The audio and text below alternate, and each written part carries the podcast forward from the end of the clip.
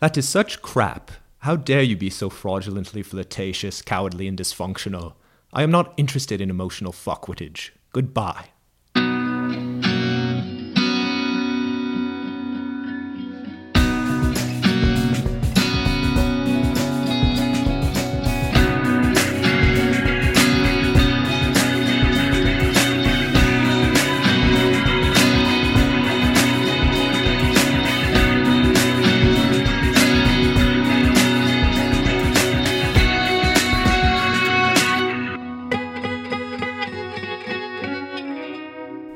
Oh my goodness. We have a line reading with an accent. I have to say, Steve, in the dark, I was not prepared for that. I, I'm pretty impressed. A, a damn fine casual English. That's that's good. Nicely done. Oh man, you're too kind. Thank you very much.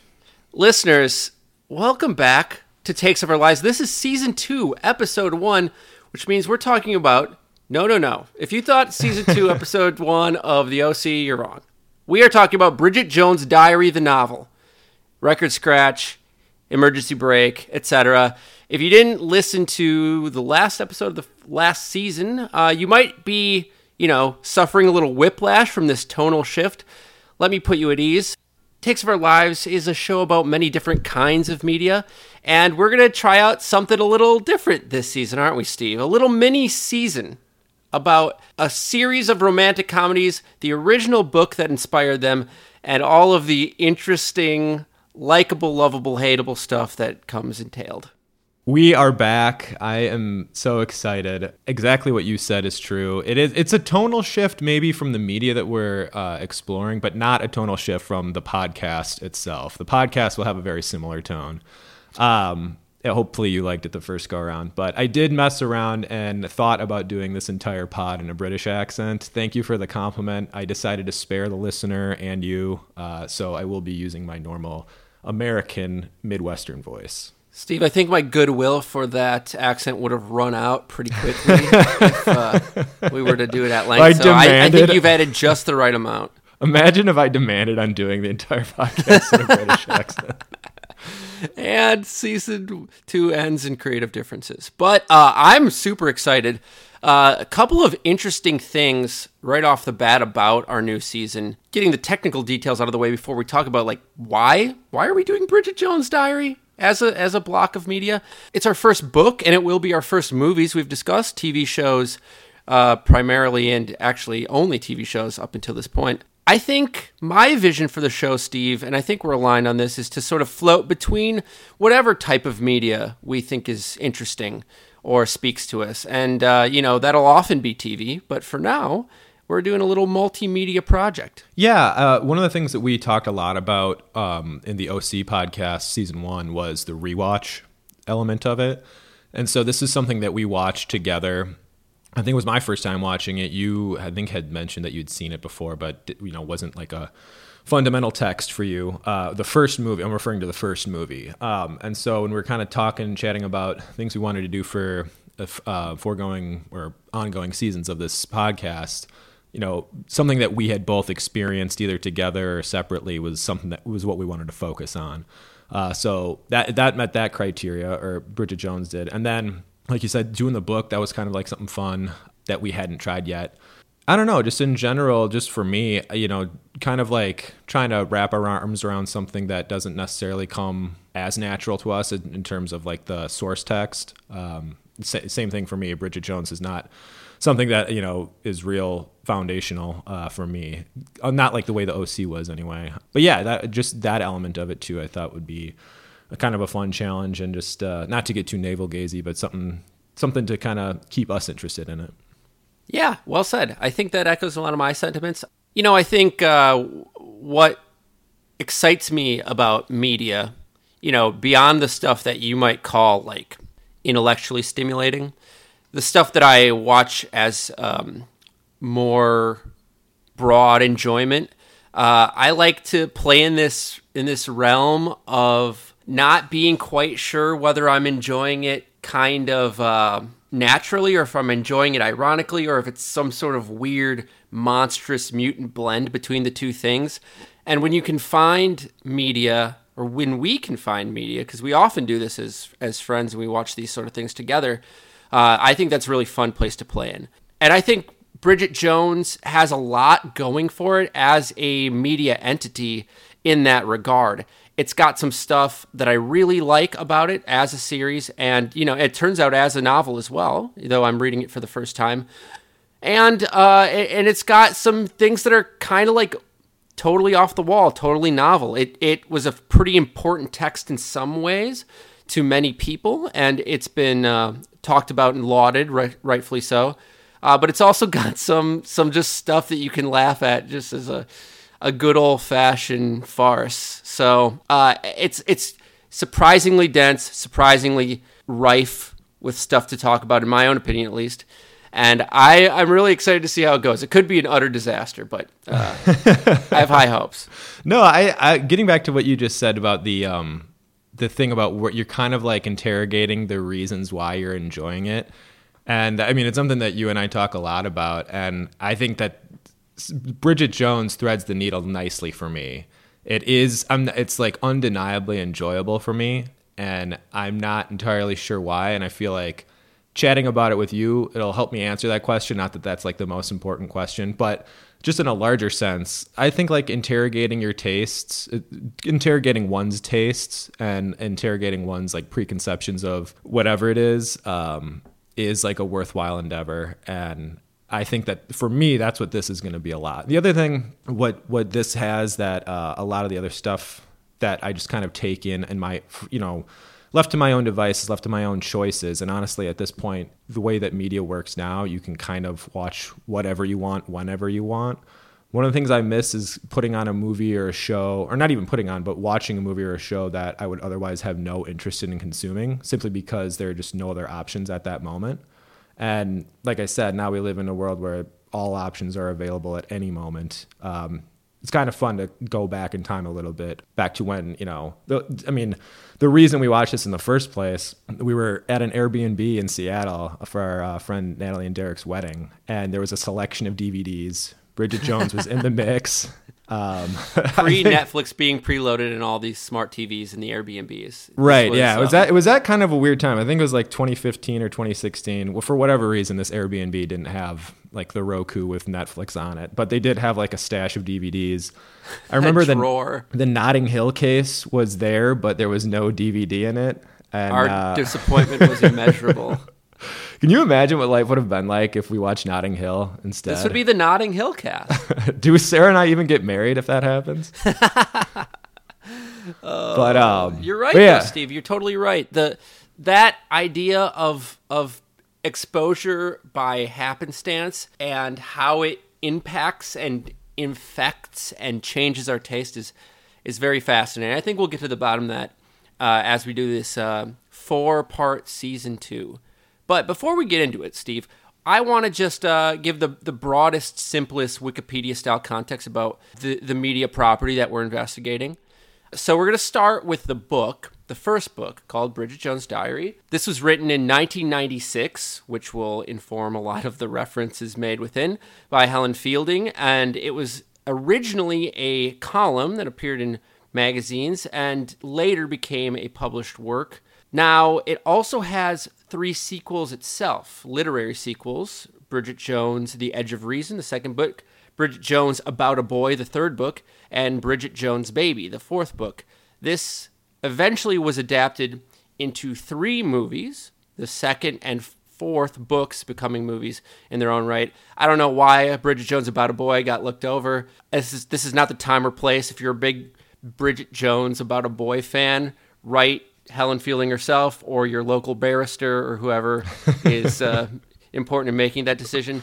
Uh, but we are not going to talk about all four books. We're just going to talk about the first book to sort of set the stage, and then we're going to talk about the three movies. Yes. And uh, if we're being honest, the big reason we wanted to do this is really to bring the blowtorch to Bridget Jones' Edge of Reason, the second movie. Um, but this we'll, is all just window dressing and parsley just to, to nuke Bridget Jones, The Edge of Reason. We'll get there in due time. Uh, yeah, before that, there's a lot of yeah pages to discuss and the the entire first movie. So for anyone out there who's listening to this podcast and doesn't know what Bridget Jones is about, I'll give a quick synopsis of the story. Please do. Uh, Bridget Jones is a 30 something woman living in the mid 90s in London. And the book is a year in the life told through her diary entries, where she discusses her relationships with friends, family, her self image, work, alcohol, and probably most crucially, her romantic interests. This book was a smashing success. Uh, it won the 1998 British Book of the Year award. It sold millions of copies worldwide. It ranked number 75 in the Big Read, which was a survey conducted by the BBC in 2003 where they attempted to find the nation's best loved novel of all time. So, yeah, it's got a lot of esteem. I personally like it because I think that this book is a real testament to how many times an author can put the words mini break in like an eight page section of a novel. So, it's got a lot going for it. Oh, you took my uh, you took my joke, but I was going to say Alsatian. Oh yeah, I read that as Alistinian. okay. We should Steve, come up with the yeah, excellent synopsis, though. That that's really that encapsulates it. Should we kick things off by talking about the simplest question of all time in terms of a piece of media? Did you enjoy it? Yeah, I will. I will say I enjoyed this quite a bit. I was actually completely delighted by this book. I think the for the number one reason probably being like it's just a real breezy read. Uh, the structure makes it really easy to just kind of keep consuming it. There, there's short entries that are like usually pretty funny, mixed with like a fewer longer ones. We kind of joked about the structure of this, where it's like it's some in some ways she like really goes out of her way to make it read like a journal entry, where she's using like VG instead of very good. Like you know she'll use like. Uh, like abbreviations for stuff and you know write shorthand. And then in other cases it's just really very much read, you know written like a novel where there's just like long paragraphs of like word by word you know what people are saying. Um, so you know it's but obviously it's you know the structure of it is meant to kind of like keep the reader's attention and tell the story in the course of a year which it does a really good job of. Uh, i like the way it uses like the seasons in some cases. Um, and to kind of like bring you along through the year and kind of gives the feeling of that sets the stage well for some of the events that happen. But overall, I, I really, really enjoyed this book a lot. What about you?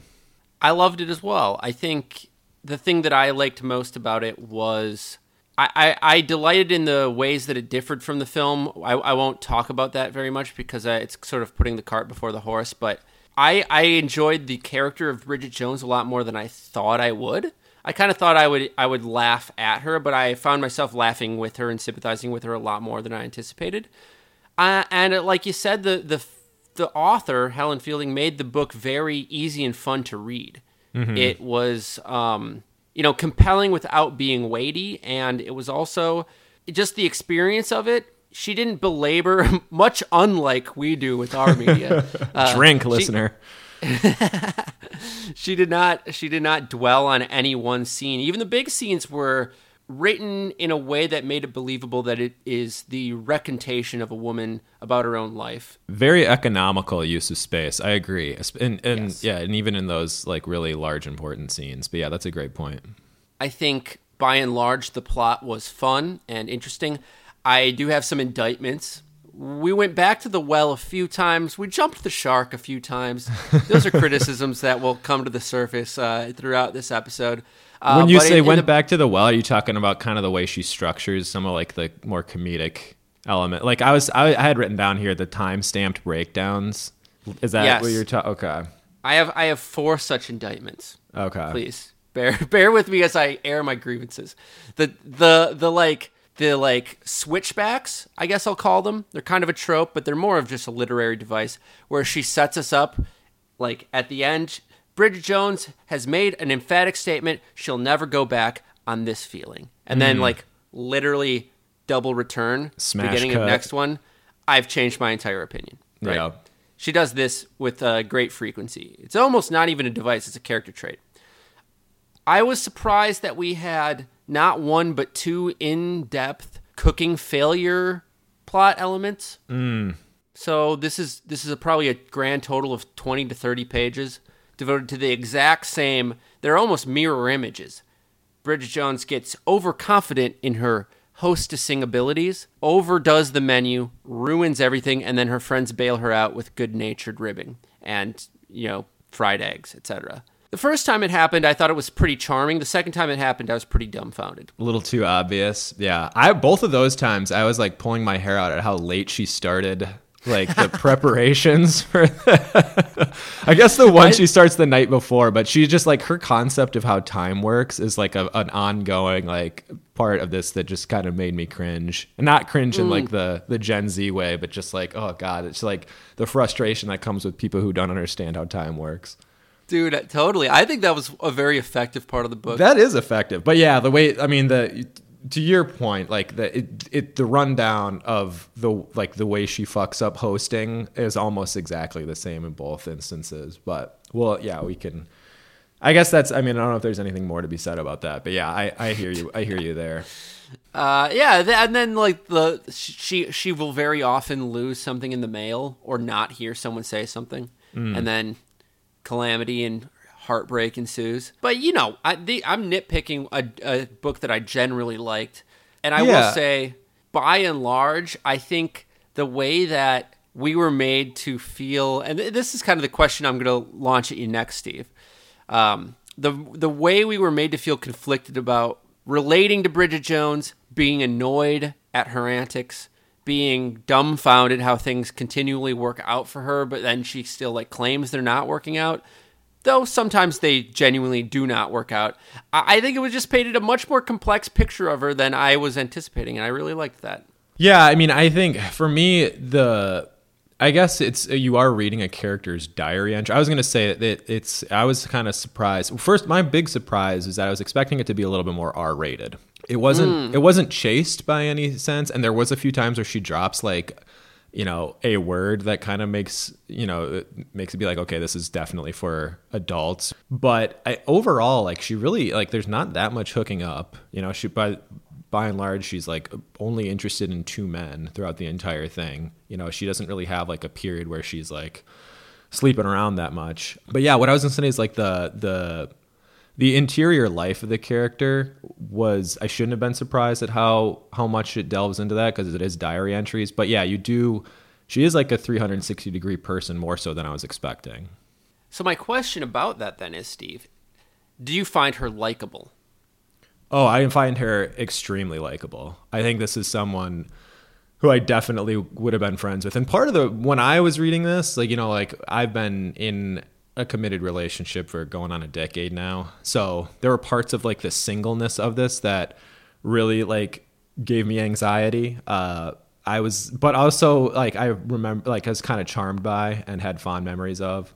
Um like just the dating rituals and like the courtship process in general like her asking her friends like if she should call after she gets the valentine from daniel or just like the the layers of humor and flirtation and like confusion and stuff that happen when they're like messaging at work and just all just like the dating shit in general like mostly gave me anxiety. But the thing i missed was like going out to bars constantly with your friends and like chatting about your you know what's going on in your lives. And most of the time you're just kind of waiting for the other person to stop so you can like unload with whatever you've got going on.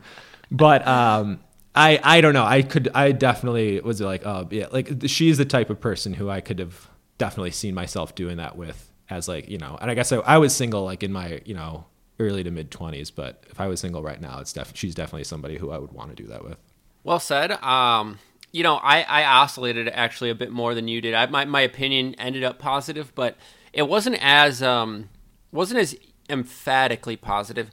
I don't know if it's um it's probably hypocritical of me because some of the ways she lets us in, personifying Bridget Jones here, um, to her feelings about like when her parents are divorcing, but she feels su- suddenly powerful about having the caregiver role in that relationship.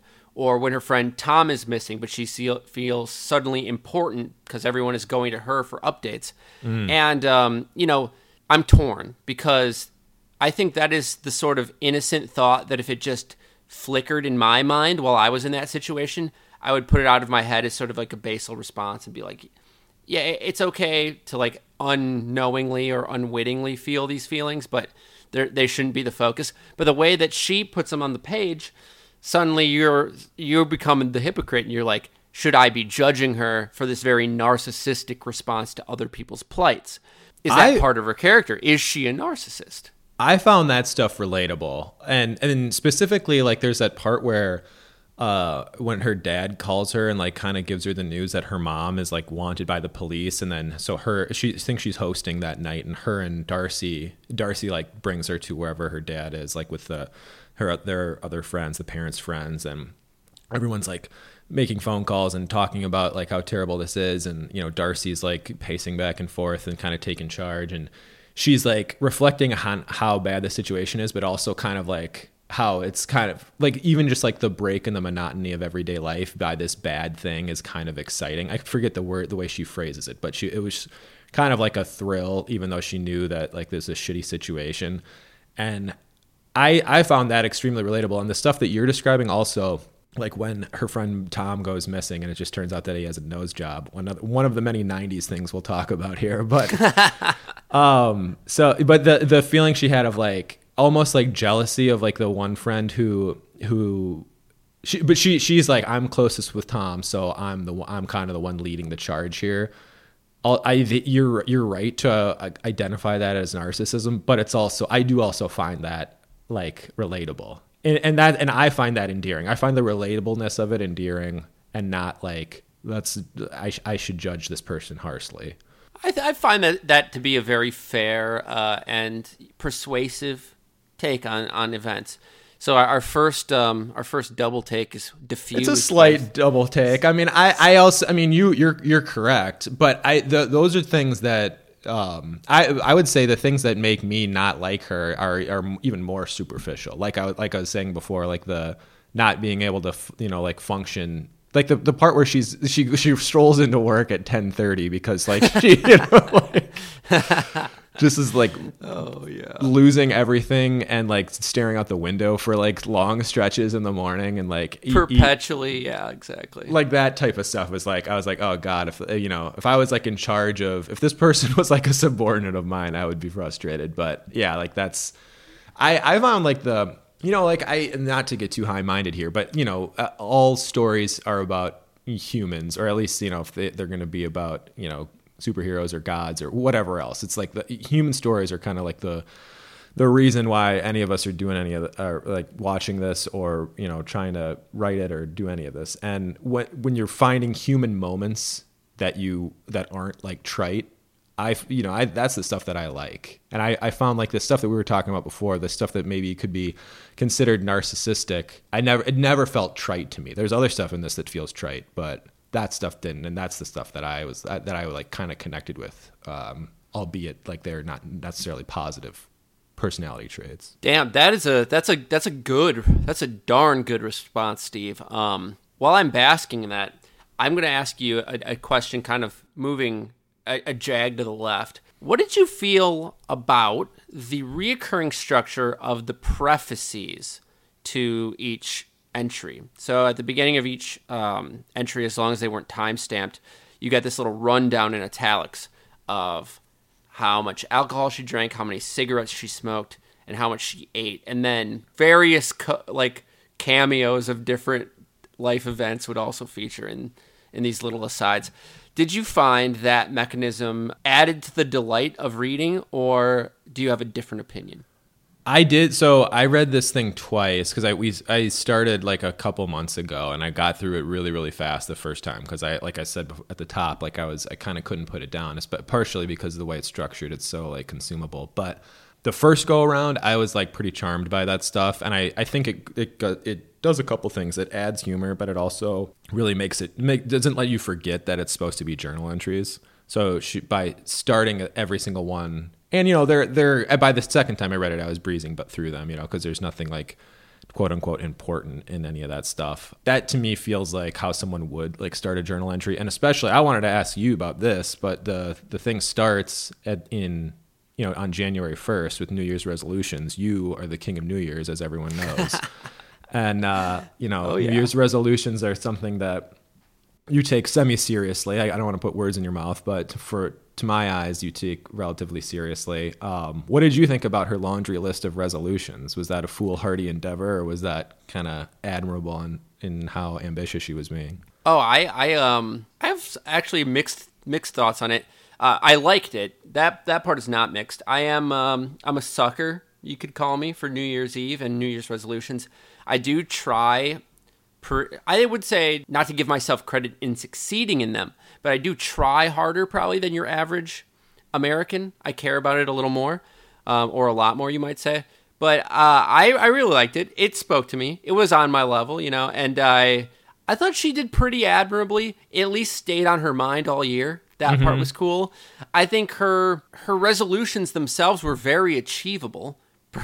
I thought she set the bar for her alcohol consumption a little low, even. Uh, it was like 14 units a week, which is which is like twice what the CDC recommends for women.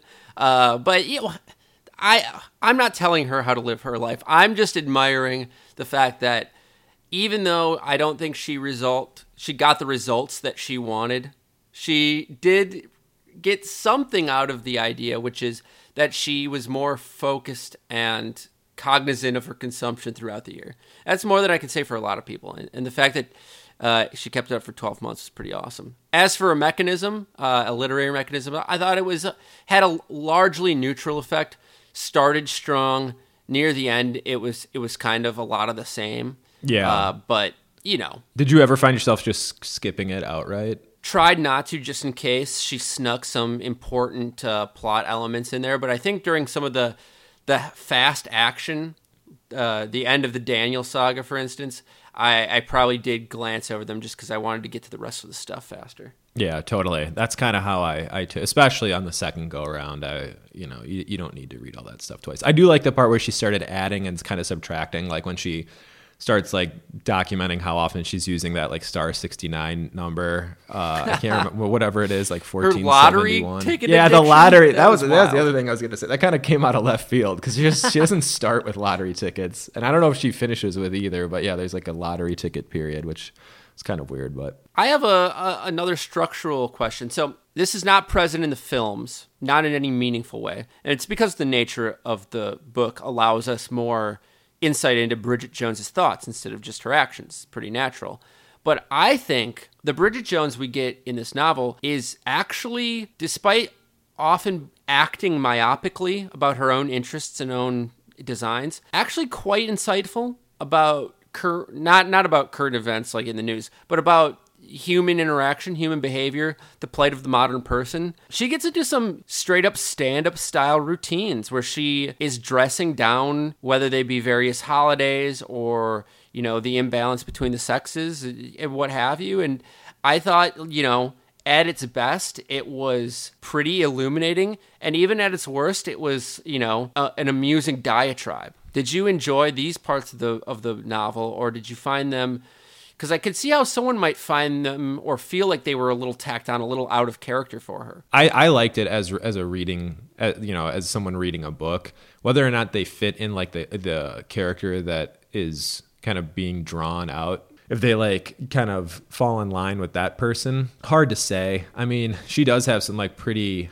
I, I mean, I don't know if I'd say brilliant, but like or clairvoyant, but yeah, there's there's some there's some quotes in here that I, I have on kind of like all the aspects of this story that um, yeah are like pretty insightful. I don't know. I mean, I, I I liked it, and I mean, I will get to some of these as we go through it, but uh, I I thought it was effective, and I I thought it it did it did the work of like kind of because if you're if you're if you don't have that stuff, maybe it's a little bit too much of like the the timestamp breakdowns of her like fucking shit up, or or just like the two like I don't know if, if maybe maybe the tropes would be a little bit more glaring and they're glaring as they are but without some of the more insightful bits it just be it's like it it doesn't endear the same way it the way it, we'd feel it does now. Yeah i kind of felt like in those moments we were seeing the author sort of speak as herself a bit.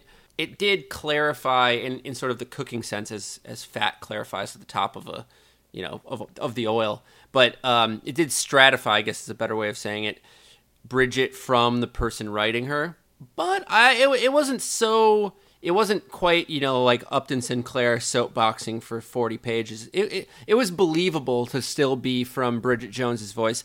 And I, I found them to be, if not the best fit, my favorite part of the book.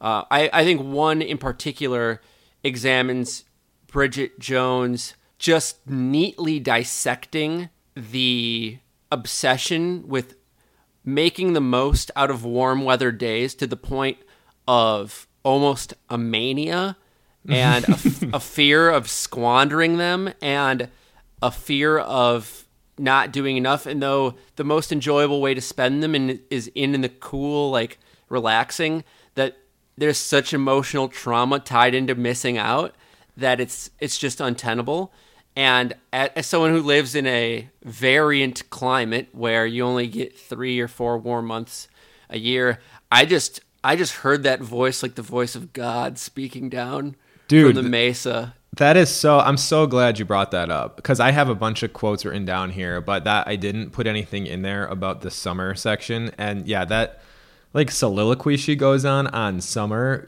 is so relatable for me. I think I read that like at the beginning of July, and just that constant feeling that she should be taking advantage of it more than she is, or or you know like her aforementioned obsession with mini breaks. Um, but there's there's the line there's a great line where she's describing that feeling when she kind of jokingly says, "Shouldn't we be at an outdoor performance of a Midsummer Night's Dream?" And that, that, that as like the pinnacle of like what what one should be doing during summer, I feel like is really uh, that paints like a really vivid picture for me. Uh, extremely agreed. Um, so, did you have any soliloquies? Is how I'm going to refrain or refer to them as now because I think that's the most apt term, and it's also very. Um, it's a little more flattering, which I think they deserve, than diatribe is how I was describing them in my notes. But did you have uh, did you have any that you were particularly fond of? Sure. I mean, we could just go through a few right now if you want. I so I would love that. There's a bit on breakups that I like a lot. Um, she says she writes, "Sink into morbid, cynical reflection on how much romantic heartbreak is to do with ego and miffed pride rather than actual loss." Oof. I found that. I mean, I haven't had a ton of breakups in my life, but um, that that I I found that was like real clairvoyant to me. Uh, Yeah. That, that yeah, it's you're not. I don't know. I I've I found it to be true that yeah, you're actually more like bummed out about yeah, like the what what a breakup does to your ego or and there's there's a lot of stuff I can't I don't think I had this written down, but there, there's bits in there about how like the idea of being rejected by somebody it's not like the loss of the relationship but the person like rejecting you is like hard to it's harder to deal with than like the loss of the relationship but that little bit right there i thought was uh, particularly apt there's a part on the dot where she's i mean the, so much of the book is about calorie counting and her eating and image issues and you Oh, know yeah. what how those are created and you know like the the self image just kind of on as a whole but um just a bit on dieting. I looked at him nonplussed. I realized that i've spent so many years being on a diet that the idea that you might actually need calories to survive has been completely wiped out of my consciousness. Like that, that is, um but you know like that that is doesn't speak to me so clearly. Uh over the quarantine i did a bit of dieting but um I, it's not like I, have spent as much time as bridget jones has uh you know like consumed with what i'm eating and like intake but that was like a that was like holy shit like i could imagine how if, yeah, if that was if you were so obsessed with that you just kind of lose lose sight of the fact that you need to eat to sustain yourself but i mean i've got a bunch more i don't know was there any any that stuck out to you? I don't want to hog. I think my my my my favorite was uh was the summer and the and the use thereof. But I have a few I have a few shorter versions of this.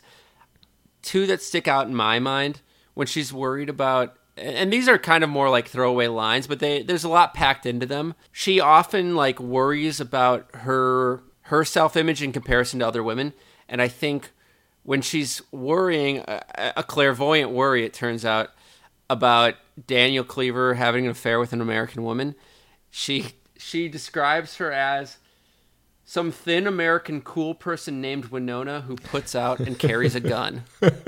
and I I that was one of the few occasions where I laughed aloud. Uh, but she has these like just jam-packed sentences that say so so much more than even the many words contained therein. Um, I really like that. And then on a, on a more serious note, when she's sort of dealing with the weirdness of being sent to um, interview the unemployed young people, the Hmm. the dole youths, you could call them in the parlance of the book. And she she says, "I flapped around making oblique amends for being middle class." And goddamn, if I didn't feel spotlit by that remark, um, you know, I think the the book doesn't it doesn't really confront any major problems with with any sort of uh, gravity, uh, which I, I think is a thing going for it. It weirdly invokes the Balkan crisis for laughs a lot of times, eh, but I, I won't dwell on that either. Uh, but I do think it occasionally kind of makes some just nebulous remarks about privilege and what it means. And I think, you know, privilege is a word that since 2012 has become just fastened in the minds of many people. And I, I don't know if that was the case in 1996, but Bridget Jones at least confronts some of that stuff on occasion. I, I guess I mean we'll get into our segment about how much of the British stuff resonates with us, but I got I got the sense from all these people it's all pretty much like upper middle class to maybe even upper class in the case of Darcy. The time and and she's probably on like the in terms of like finan- and her financial situation and income, she's probably on the lower end of you know like the the groups that she's running in. So her privilege, I don't feel like is on blast uh, as much as it could have been otherwise. But yeah, for sure. I mean, I think the the privilege kind of, at least the part you're describing, definitely it comes into to play. Steve, we've uh you know, I think we I think that's a good introduction to the text and at least for me I've I've got the things I wanted to say about it as a as a whole piece more or less out of the way till till some closing thoughts rear their probably ugly heads. Actually, they're probably pretty delightful heads now that I come to think of it. uh, but is there anything you want to say before we we are going to do segments? You know, we're gonna we're gonna keep the show as shelf stable as possible. Um, but before we do, uh, is there any last thoughts you want to have on the on the book overall? No, I think I got everything out that I wanted to uh, bring up up front. But yeah, I'm excited to get into these segments and uh, really chop this thing up a little bit more. Well, the first one we've got for you listeners is uh, is an old friend. You'll remember this from season one. It's called Troping Mechanisms.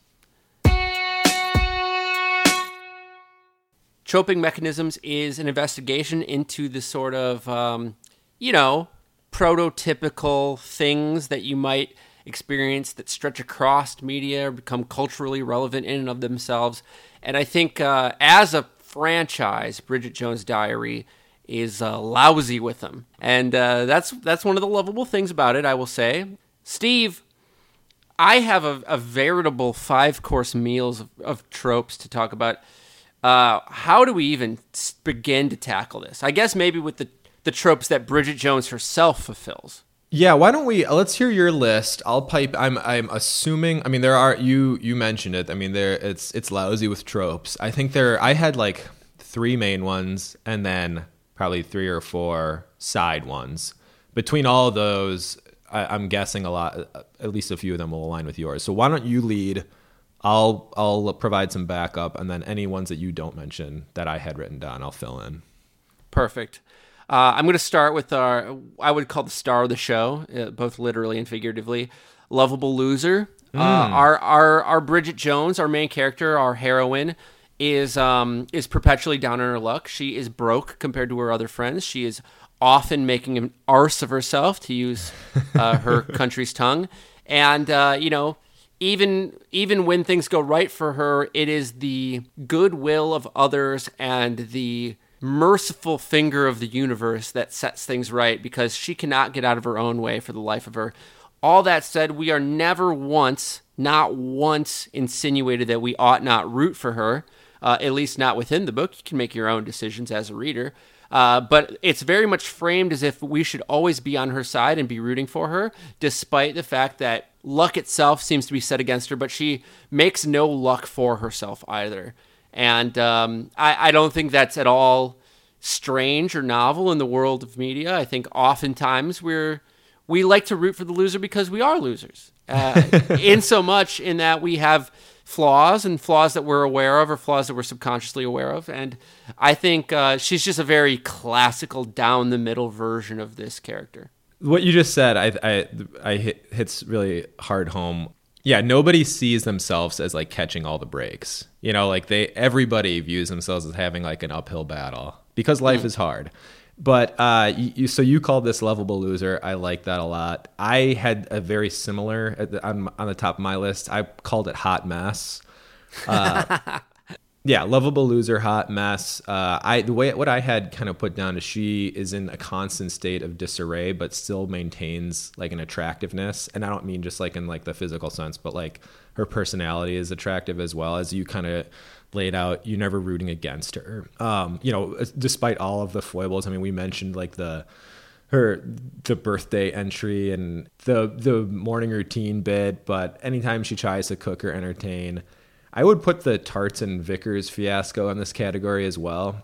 That bit where she's like, she, you know, she thinks it's like a, a costume party essentially, and she kind of comes dressed like scantily clad, and it turns out that no one else is dressed that way. You know, that's that's kind of a, a lovable loser, hot mess thing to happen. But um, and then just like all the various follies with her job, you know, are, are kind of tied up in this as well. But that's the alternative title of this book: Bridget Jones colon various follies. But all the while, you're right. You know, we never stop rooting for her. We're always kind of laughing along with her. And yeah, yeah it's, it's it's she's easy to root for because yeah, it's she that is that relatable thing about yeah, you're not every everybody's got an uphill battle despite how actually easy or you know like problem free their life may seem. Not to suggest she doesn't have problems, like she has actual problems in this book, but yeah, totally. Um, the other one that I thought informed the narrative in the in the broadest possible way. Though this one's sort of subverted, and I'll make my case here in a second, is love triangle. So you know, love triangle. I mean, try to find a modern romantic story from Hallmark to the annals of Greek literature that doesn't have a love triangle featured at some point. But I was the actually OC. quite surprised. The OC, yeah, the OC also. I was surprised by how little it actually featured. I think there was very little crossover between the two men in the story. It is a story about Bridget Jones' affection for two different men and how they wane and wax over time. Much less so than in the film, not to dwell on that, but there's not a lot of competition. There's not a lot of conflict in that realm. I was pleasantly surprised by it, and I thought it, it actually acted a lot more naturally in how a real life person might encounter a love triangle, where they have lingering feelings and budding feelings and mixed up feelings, uh, but there's relatively low physical drama about the triangle itself. So I actually did not have love triangle on my list, and here's here's one of my big takes on this book. So I, am not arguing that there isn't a love triangle. I think that it's the the setup is such. I mean, there there are three points: Darcy, Bridget, and Daniel. So like you can, it's it's pretty easy to draw a triangle from those. But my take on it is that Daniel actually they're they're separate and apart, Daniel and Darcy, which they do know each other, so that kind of ruins my theory a little bit. But the Daniel section kind of is a representation of how the book views the single life, and the Darcy representation is how the book views the relationship life. Mm. And so I don't really put I didn't I didn't have love triangle down there because the, when we get into the first movie, I definitely feel like that that is at play. For the book, not as much. I feel like they're they're too too distinct to to kind of put in the love triangle. And there's no like you know, if we're talking tropes, there's no real love triangle tropes that come into this because they're never together at the same time. The two they're not she's not really being fought over. You know what I mean? Yeah. Yeah, exactly. Exactly. Uh, so that that that um, you know, sort of broadsided me. It upended my expectations a bit, and uh, you know, more of a subversion than a, than a trope itself. Um, from there on, I'm I'm just picking a la carte various stuff that came up to me that um, I I just sort of plucked and picked, um, but nothing nothing that informs the grand narrative. Though I, I will say this is probably my least favorite part of the of the book, and it, it, it did hamper it in such a way that made me take it from like rave reviews to to just standard positive reviews. The the the oft played upon mirrored struggle between her married parents breaking up. This is something you see a lot. I don't have a clever name for it, or I, I couldn't find a clever name for it. But the fact that we have a young person, she's dealing with her own relationship issues, and then, uh oh, her parents who have so long been taken for granted as a rock, a version of a relationship she could look back on, are now debased. And now, you know, now she's totally lost in space because even her critical preconceived notions of what a good relationship is are gone. That doesn't feel as like as obvious as some of the other ones that maybe even some of the smaller ones that we'll get into. But yeah, totally that like she she doesn't really have like the it, it, maybe you could say it's easy it's easy to see how she could like not be able to like have a successful relationship when she's got you know an example such as her parents who are kind of splitting up. And, and in a lot of cases with her mom her relationship with her mom she's like actually more of like the adult that has it together than her mom is at least the way she's acting at that moment. So yeah the the lack of like a a solid example on which to build um, i guess you could say would be like some some kind of trope to me, the trope comes in where we're introduced to the relationship follies of the protagonist, and then, you know, sort of suddenly throwing them into the lurch, making them grow up, is you know a divorce in their a late in life divorce. I just feel like I've seen that with a lot of frequency, mm-hmm. in if not movies, more often sitcoms, but I think it's a pretty classic ground to tread on. It, it felt kind of well worn to me. I, I, wasn't amused or really intrigued by any of that stuff, uh, which is unfortunate because it plays a pretty central role in the plot. But I did I did just want to, mention it before I move on to some some more some memeier ones. You might some say lighter fare. Yeah, sure. Yeah, Hit me with exactly. some lighter fare. Here's a lighter fare. Is that well? Actually, it's a bad example, but uh, it, it's high time we talked about this scene. Middle of the book. Bridget Jones surprises Daniel at home. Mm. Okay. She walks in and she has a woman's intuition. Sorry if that's a loaded term. Don't cancel me. I didn't mean anything by it. Uh, she has an intuition. Let's just yeah. She intuits that there is a there's something amiss, and she suspects that Daniel is having an affair on her, and so she engages in japes and hijinks. She checks cupboards. She darts into rooms. She coyly looks under couches, and all, all the while it, it's complete uh, buffoonery. And it's set up. It sets us up to think that she's being wild and bizarre. Right. That she should. That she, yeah, she's being crazy. Then, of course, perhaps not, of course, but according to the trope, uh, she engages in one final, truly superfluous act of investigation and darts up to the roof of his home, where she finds, of course, a nude woman.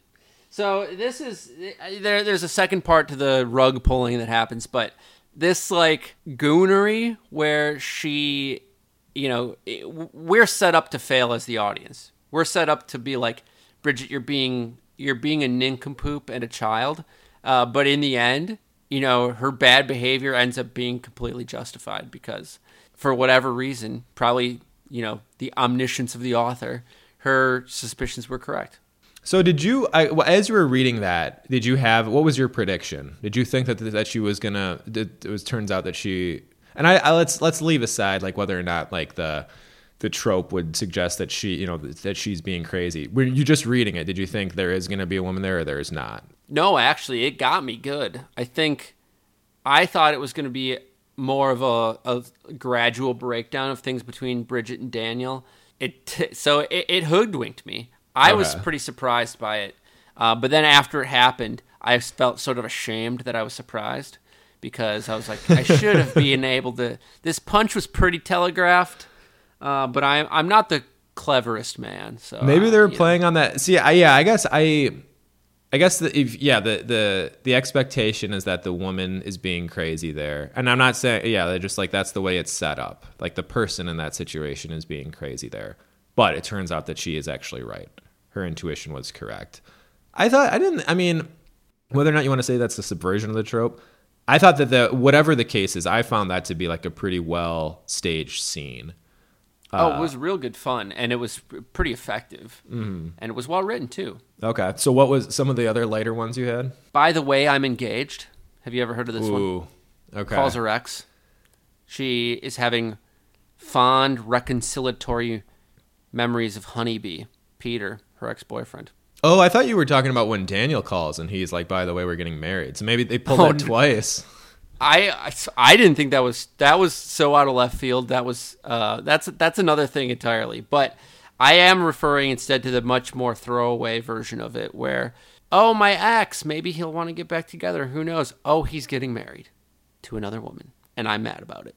A couple of fourth wall breaks. I got a quiz question for you, Steve. Okay. Mentions of both Bridget Jones' Diary, the movie series, leading males present in this book. Do you catch where they occur? Yes, I did. So the first one is when she oh, she's doing the interview for her new job at the TV station, and they're talking about Elizabeth Hurley and uh, Hugh Grant. And there's actually like a pretty crude, like the way she gets that job is that really crude ass like way she responds to the question about swallowing the evidence.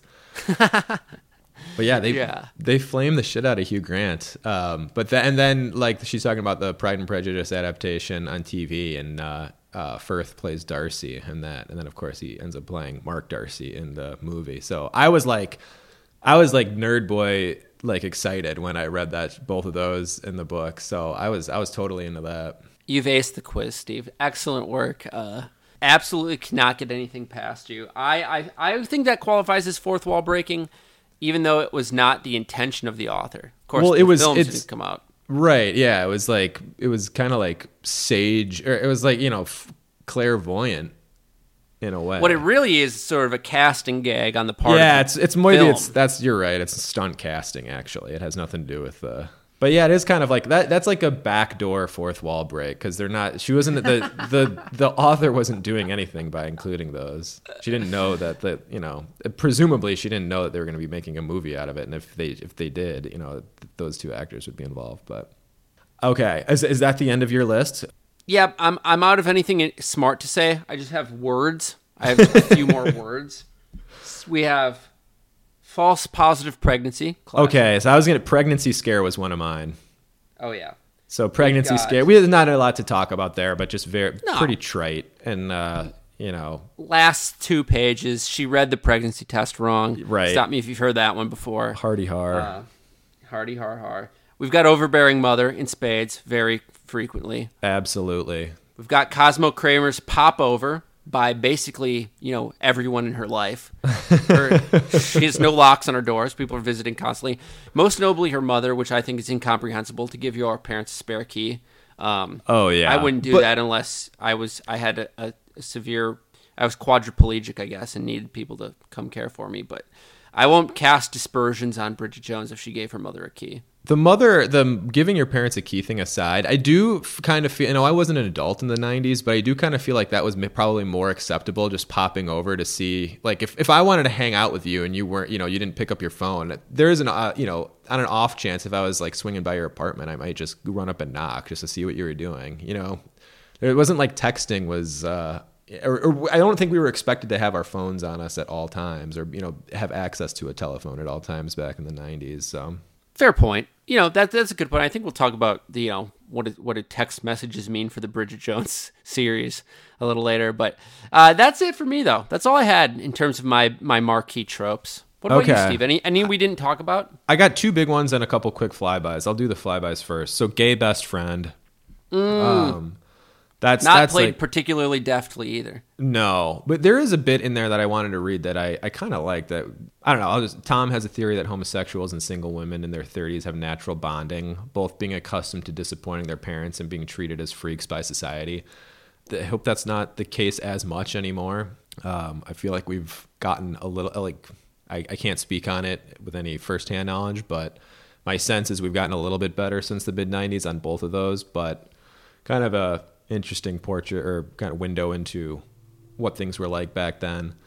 So you got gay best friend. That's that's maybe this might have like actually started that trope in in some ways. Um, I can't. I don't have enough you know background knowledge on the topic to say. Be interesting sure, to do but- some archaeology into that. Yeah, How far so- back does it go? Right. Um, female rom com, you know, rom com in quotes here. We kind of talked about whether, how we're going to deconstruct that term, but female rom com protagonist that works for a book publishing slash media company.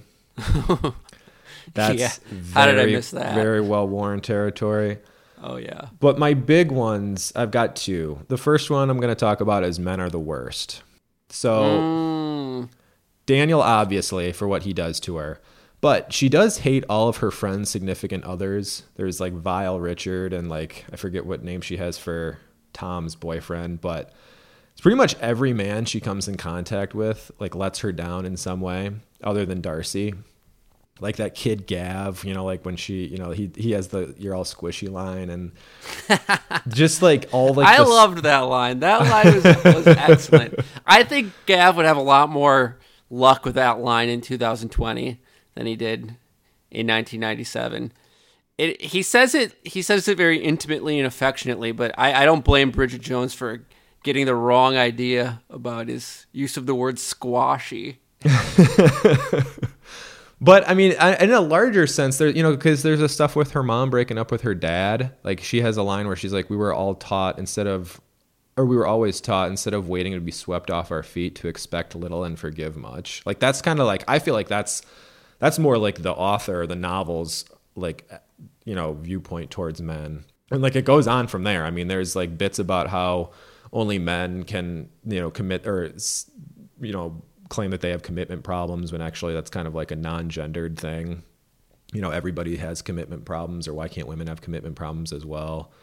Um, and there and then i also have this written down. The nation's young men have been proved by surveys to be completely unmarriageable. The result is a whole generation of single girls like me with their own incomes and homes who have lots of fun and don't need to wash anyone else's socks the whole like construction of like the battle lines being drawn between single people and married people or people you know people who are part of couples i feel like speaks to this as well but i just thought that you know kind of throughout like the the men suck or men are the worst trope was hit home pretty like often Yeah, I think it's probably a good time uh, to to briefly, um, and I don't want to dwell on it because I don't think we're qualified to. But like, you know, this is a text for, about, and by women, and I think it's you know part of the thing that makes it fun for me is investigating something that is outside my wheelhouse. But you know, I think I found that it was played pretty heavy handedly, but pretty tastefully as well. I think I found myself less being like, damn, Bridget Jones doesn't have a single sympathetic man in her life, and more like, yes, these are the many identifiable and sometimes relatable for better and for worse ways in which men behave badly and use the license they receive by society to behave badly. Uh, but it can't be argued in either direction that it isn't omnipresent in the novel. Right. Yeah. No, I'm not butthurt about it. I hope I didn't come off that way. Like I, I don't. Yeah, I don't feel like that No, she wasn't no. being fair to men. But that that's just like the trope identified in my mind. Oh, yeah, So so that in, in general, and then another huge one. I mean, this goes on throughout. A lot of it having to do with like the the constant weighing and the calorie counting. But the media creates self image issues. Cosmopolitan gets brought up. She's like, we've been cosmopolitan culture is traumatized, you know, by at supermodels and too many quizzes and all that stuff. I think now, not to say that media in general, specifically now social media, but we have like a general understanding of Photoshop as a culture that we understand that, you know, what you see in a magazine and magazines are kind of like outdated to this point anyway. So it's less that and more of the shit that you see on social media. But all of it, you know, like image correction and all of that is that, you know, nobody's actually perfect um, is a refrain that you hear more than try to aspire to be like these people in the magazines or on social media. Not that people don't feel that anyway, just by looking at that stuff, but I feel like it's that's been brought into light a little bit more than it would have been back then, where none of you know that wasn't discussed. It was like cosmopolitan, the stuff that you see in those magazines is how you should aspire to be. Yeah, I, I think the image issues being you know, almost transcending tropehood into the the book being about image issues. I think it's much more reasonable to argue that the book is about a woman's struggle with her self image than it is about any sort of romantic endeavors. Uh, it's just that romantic endeavors drive the plot and, and the humor a lot. Uh, but I, I think by and large, the lion's share of what you read on the page is Bridget Jones intersecting with her own self image and her own conceptualization of that self image. Yeah, and it is. You're right. It is. It is bigger than a trope in the book. I mean, it really is. I think what you said is true. That like the boiled down, that's what this is actually about. And you know, the relationship stuff is obviously important, but it's really about. And it's. I mean, that's that comes from it. You know, the structure of the novel as well, being a diary entries. You know, like a look inside this person as she's like looking into herself. Steve, that's a lot of tropes, but there were a lot of tropes. There's so many more should- that we didn't even bring up, or that at least if you go on tvtropes.com, it's like an endless You've got a full afternoon of reading ahead of you if you go on that website. Um, I want to talk about another old standby, a classic. We're we're not treading very much new ground in terms of segments so far, but this one you gotta have it. It's called the O scene. And just because we're not watching something, you know, flick past us in the moving pictures, doesn't mean there can't be a very formative and arresting scene to be discussed. Steve, did you have one that stood out to you? I'd like to hear from you first. Oh, I definitely did. I actually I had a couple. Uh, I wanted to do some honorable mentions. I'm not gonna like break them all down, but uh, the mini break with Daniel, I thought that the there was fun irony there, like how she like you know dreamed about that so so often and finally gets what she wants, and then it just turns out to be like any other Saturday where he's like drawing the shades and is watching the cricket. Um, so that I like that. Um, just another another way that like something blows up in her face. But and the breakup with Daniel we talked a little bit about already. Yeah, that that was probably like the part that I was. I, th- I think as you mentioned at the top, where you just like kind of couldn't put it down, and I was I was really taken with the the staging of that scene. But my O scene is a three page section right around the end of the first act of the book. Uh, Bridget has just drawn a bath for herself. She hears a car alarm go off outside. Uh, she Magda, one of her friends, has found out that her husband is cheating on her. So she goes down to help her. They're unable to turn off the car alarm, which I find very relatable. I one time had that happen to me in my parents' car and actually got in the car and started driving and realized like if anyone saw me, they would think that I was stealing the car. So I got out and like eventually figured it out. But um anyway, so she so uh she ends up flooding the the apartment below her. She has sex with the Australian guy and then at the very end Daniel comes over and they, they kind of make it official after that. But I just I like this scene for a few reasons. Uh, I really really like the hectic energy. The hooking up with someone random is kind of what what I was talking about before. I kind of expected more from this book, but it does a really great job of depicting like a moment of chaos where things can start to snowball. Like you know, she goes downstairs, the car alarm won't turn off. All of a sudden, she's flooding her neighbor's you know her neighbor's flat above or below her can't get the door open, you know, just like shit, all the shit is going wrong. And this just so happens to be when Daniel finally decides that he's going to give in. And, um, and then it just leads to like a real debaucherous weekend between those two. And I felt like that, that was like also like a moment that like maybe didn't feel totally relatable to me, but it was like that's how that would happen in real life. It doesn't really happen like the the thing you want to happen doesn't happen at the perfect moment, and it kind of happens when you least expect it. That's a trope in itself, or like a cliche, but I found that to be relatable. But I liked all of that. I liked the energy. I liked how oddly relatable it was. I liked her being promiscuous, um, and I thought it was like a great way to start their relationship with Daniel. Great pick, excellent pick. Um, you know, of all the there, there were many big set pieces in the film. I've got one that I call my no scene, which I think was disastrous. Um, happened at right, right at the end of the of the book, actually, where we've got this strange Julio comes back from Portugal after defrauding everyone in you know the outskirts of London, and he breaks into the house and holds Bridget Jones' mother hostage, kind of, sort of. The police arrest him. That was a circus, not in a fun way. No, that was- that was a mo- yeah, that was kind of like the chaos. That's when chaos goes wrong, in my opinion. Like that that was not relatable at all. And somehow equal ter- equal parts unrelatable and completely predictable. Just the worst. Mm-hmm. It was it was real bad. But your your version is like very unexpected sideways chaos and, and, and in a much more relatable way. I did have one that's a lot simpler though, and it's crude. So um, Spotify hit us with your R rating, hit us with your mature content warning do your worst, Parents, Spotify. put your children to bed. I don't want them to hear this. Demonetize, etc. All those jokes.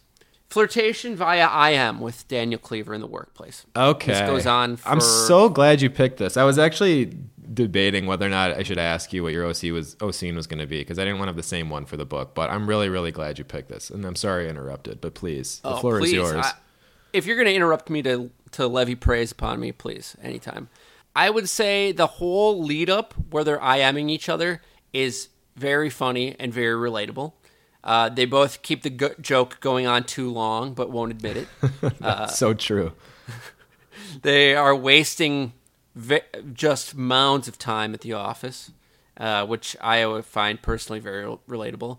Uh, but then the the O part comes when like Daniel Cleaver, one of the few, I, I guess shouldn't tip my hand too much, but one of the few truly like audacious things that he does in the, in the book. They're like being very coy, talking about the skirt, sort of eschewing and sashaying around sexual harassment. And then he goes, he types this P.S. I like your tits in that top. Mm. Mm. Wow. Okay. That kind of book. Really putting it out there. putting his shit on Front Street. That that is like real dangerous. That's real forward. Oh yeah. yeah. Oh yeah. In the only, workplace. Only on a work computer. yes, only the confidence of a white man in the mid '90s could imbue him with the ability to type that phrase. Of course, Bridget Jones is again, to put it in her tongue, chuffed as hell about it. Uh, she couldn't be more pleased. She says something to the effect of, "It's on properly now," and uh, you know the rest unfolds as you might expect.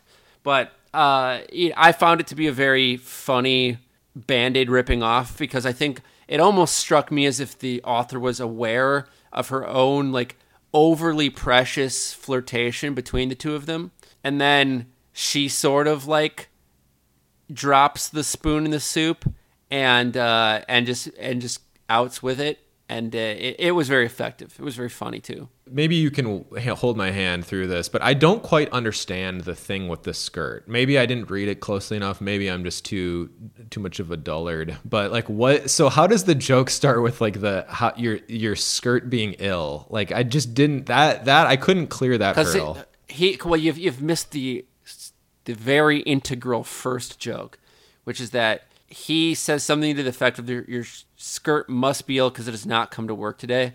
The implication being she's wearing a very revealing bottom. Oh, I see. Okay, I'm I'm starting to pick up now. Okay, so like the but she's actually wearing clothes. That must. She's literally wearing a skirt. It's it's merely a short skirt. I don't know. You know, I'm not a I'm not a middle school principal. I'm not gonna put her to the fingertip test and like wonder how short the skirt is. Mm. But ostensibly, she is perhaps dressed more provocatively than her than her coworkers, and Daniel Cleaver is he's taking note, remarking on it. Yeah. Yes. Okay. The mere fact that he's noticing that, I guess I should that should be that should be tip one that, or probably that is tip one. I shouldn't say that should be. That is tip one that it might be on. And then yeah, when he he just hits the ball right off the tee with the uh, line about tits in that sweater. Men really do suck after all. we sure do. We sure do. Two O scenes, but there were many scenes. You know, I, I think the book's actual shining moments are the in between scenes where we get Bridget talking to herself about herself. But mm. uh, a couple, a couple at least of noteworthy big set pieces. Absolutely. Well, is it telling that we both picked Daniel scenes? I think it's more on that later. Mm. Uh, but I just want to one one follow up on mine. I didn't I didn't mention this, but I have this in my notes. I just it was fun to remember a time when dating when you met when you first meet somebody and uh, you just kind of like camped out at their place for a few days. I don't know if you ever did that, but that was like I think when Sarah and I first met, that happened. But that was just like an enjoy. There, there's a lot of excitement with that as well, and I feel like the book hits that home really well. I mean, she's excited obviously because she's been pining over this guy for at this point, you know, like over 100 pages probably, but um that that like rung true to me really well and that, that just kind of like give me a little pep in my step. It was it's it's fond nostalgia. I mean, that's the honeymoon, the the literal physical honeymoon in the honeymoon period of of dating, right? Absolutely. Where you you you finally like cross the threshold into romantic involvement and then, you know, too much of a good thing all at once, um, mm-hmm. or maybe just enough of a good thing all at once. But uh, it, it was fun to to watch our our gal bridge go through that that Mooney period and have such a good time doing so.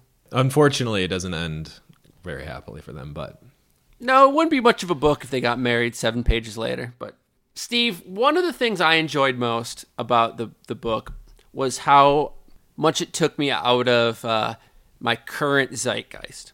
Yeah. I speak of things about the book, the time period it was written, the audience it was intended for, and of course the country of its origin, that combined to make some good number of references that I had to look up. And I'm going to investigate those with your help in a brand new segment we're calling Can't Relate. So Steve, um, can't relate is you know we're not going to talk about the heavy stuff. This is this is more of an analog to Takedown Breakdown. Uh, what sort of stuff did you just like uh, hung you up, confused you, bamboozled you? What about the Anglicisms or the '90s isms?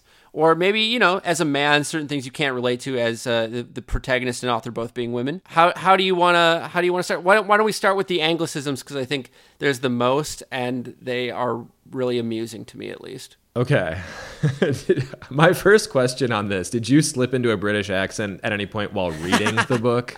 I slipped into one while talking about the book earlier, but was this? I would say l- less so of a British accent, more so in the like stilted annotative talking style of, of the diary entries. I, I did not have the Broadchurch problem where I talk Britishly for the next three weeks after I binge a season. Okay. Um I mean I think the British slang is like probably the most obvious. I did I like not to undermine our segment here, but I was kind of surprised that it wasn't more British. So we like the the British slang up front. So the only ones that like really really hit me were fuckwittage, and I couldn't tell if that was a if that was like a term that she came up with. Same with singleton.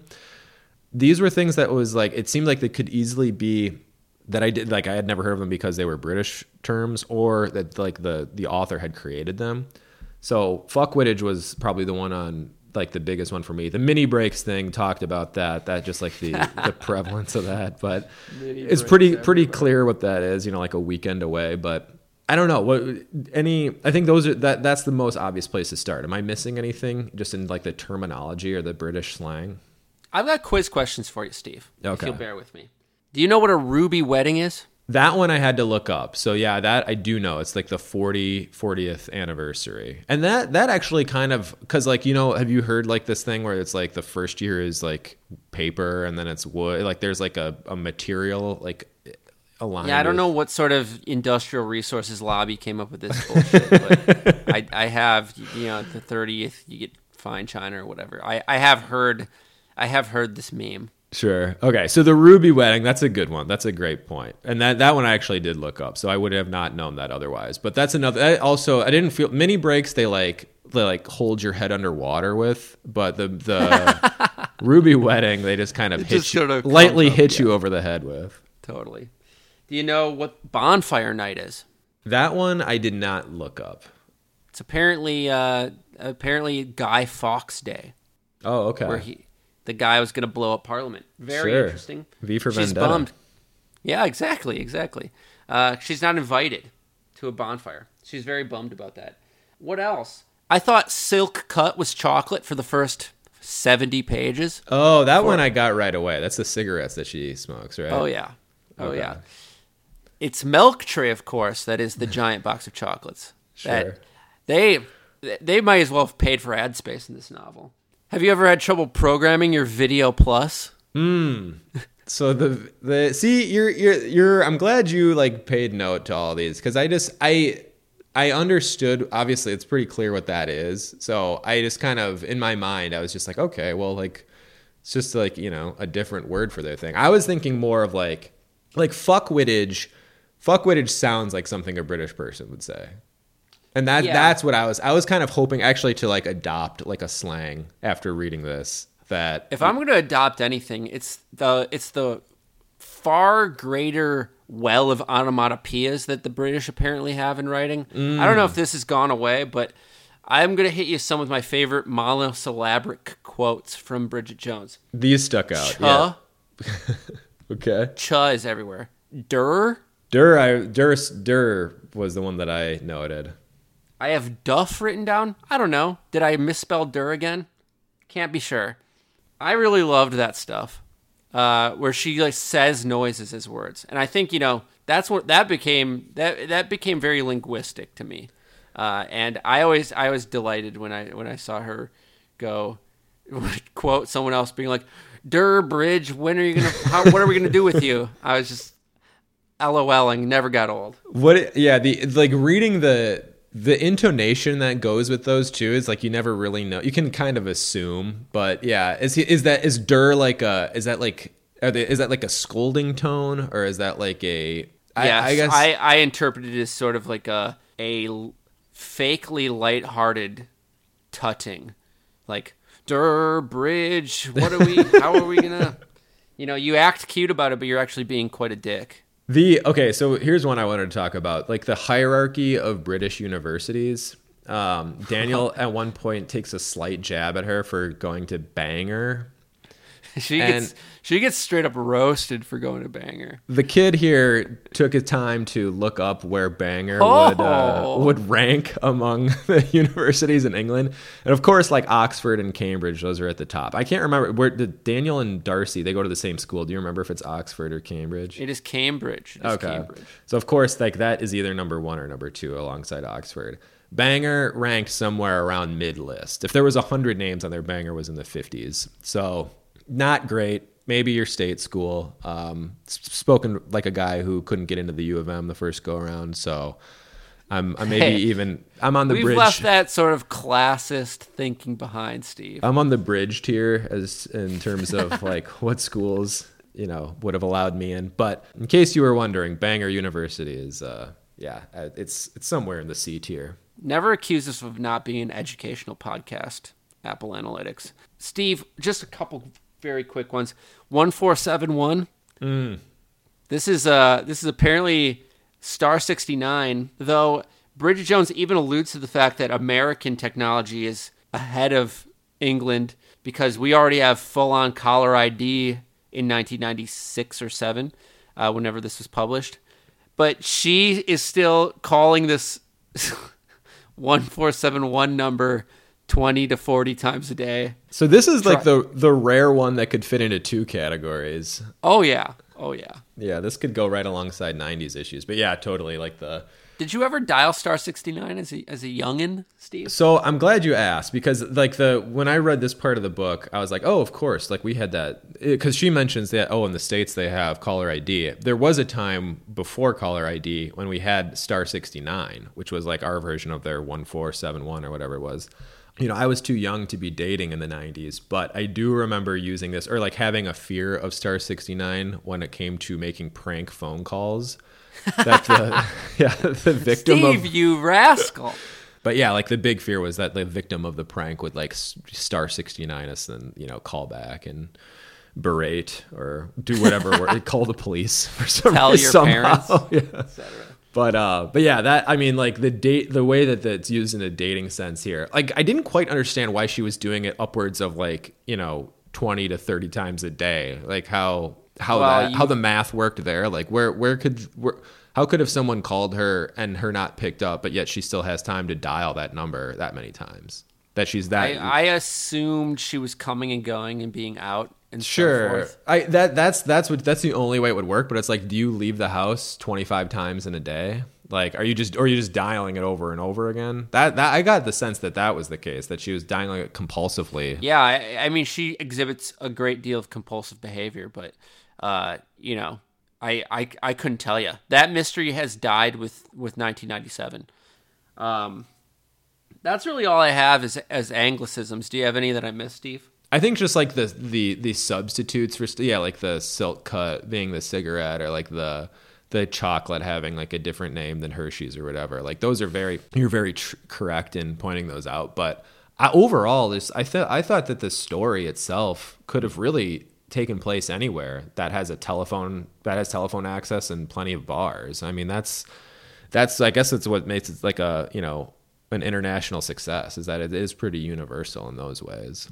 Totally, I totally agree. I think the only the only like cultural touchstone that I was really, you know, broadsided by was how like souped up everyone got about the Edinburgh Film Festival and like everyone had to go. It was that was pretty weird to me. So I that was looked the only that thing up. that really like took me out of it a little bit. But Edinburgh, I think, because the the festival they're talking about is just like an arts festival. So when they were talking about, it's not film specifically, because there oh, okay. there's like a lot of shit that goes on there, evidently, with like yeah, different panels and plays and poetry readings and all this different stuff. So, but yeah, like I, that that was definitely a very English thing, but and I think uh, for me it was also kind of like the the way her relationship with her parents' friends. I was like, is that just their family or is that like an English thing where I'd have to? She treats them all like they're kind of like family members. Like that's that's not something I'm familiar with as much.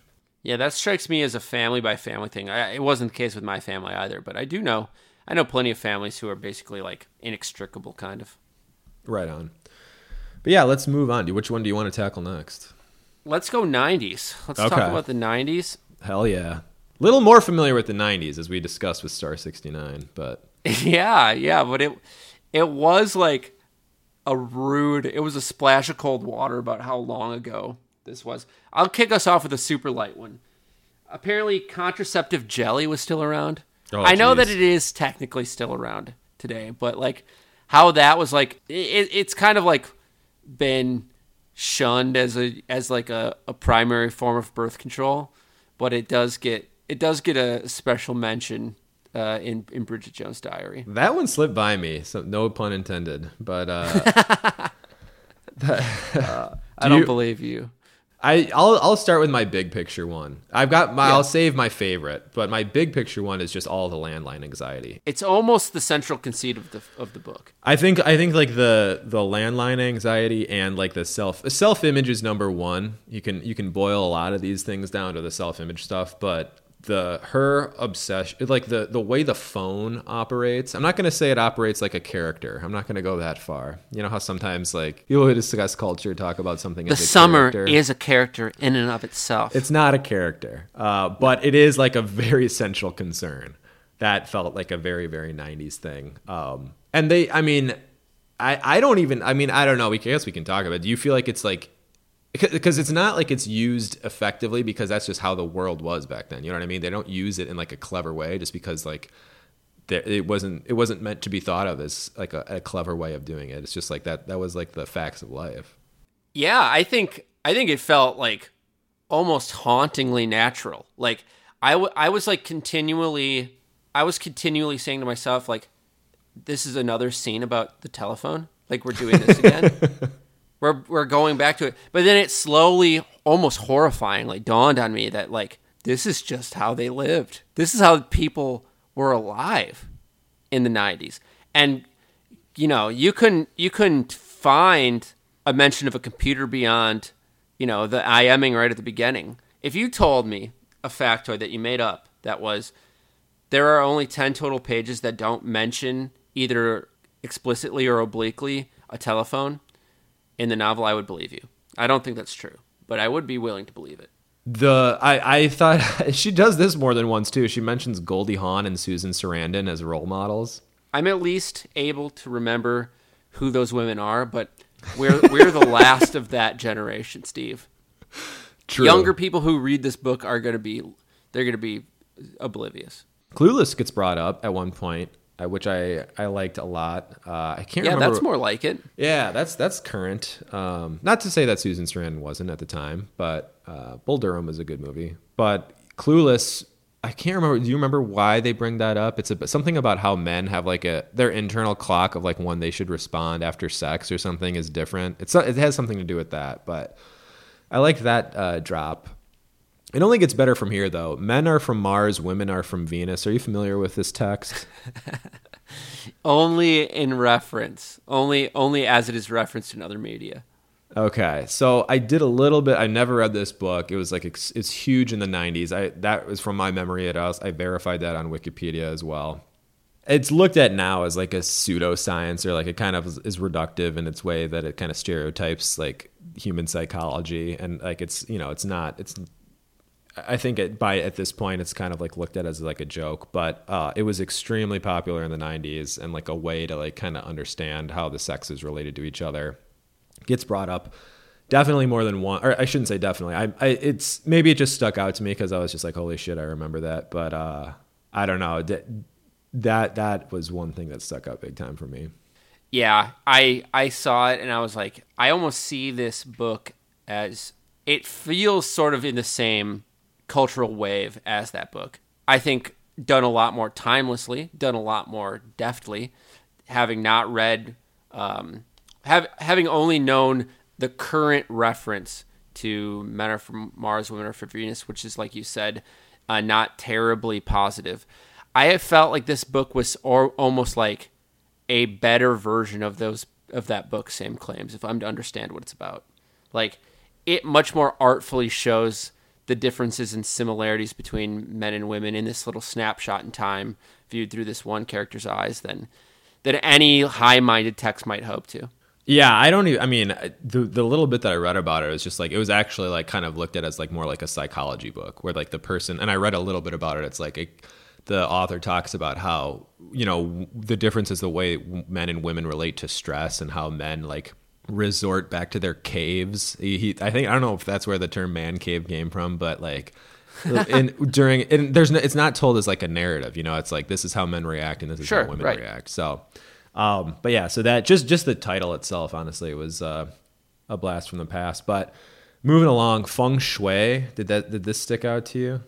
Oh God, the the whole fad style self help indulgence of the book was '90s ish, but I don't think it comes any closer to uh, a fever pitch than her and Jude's obsession with feng shui. And I will say, gotta love Shazzer for always being the specter of doubt.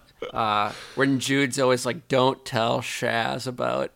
this Whatever cool it is, yeah. you." She doesn't want to get fucking made fun of.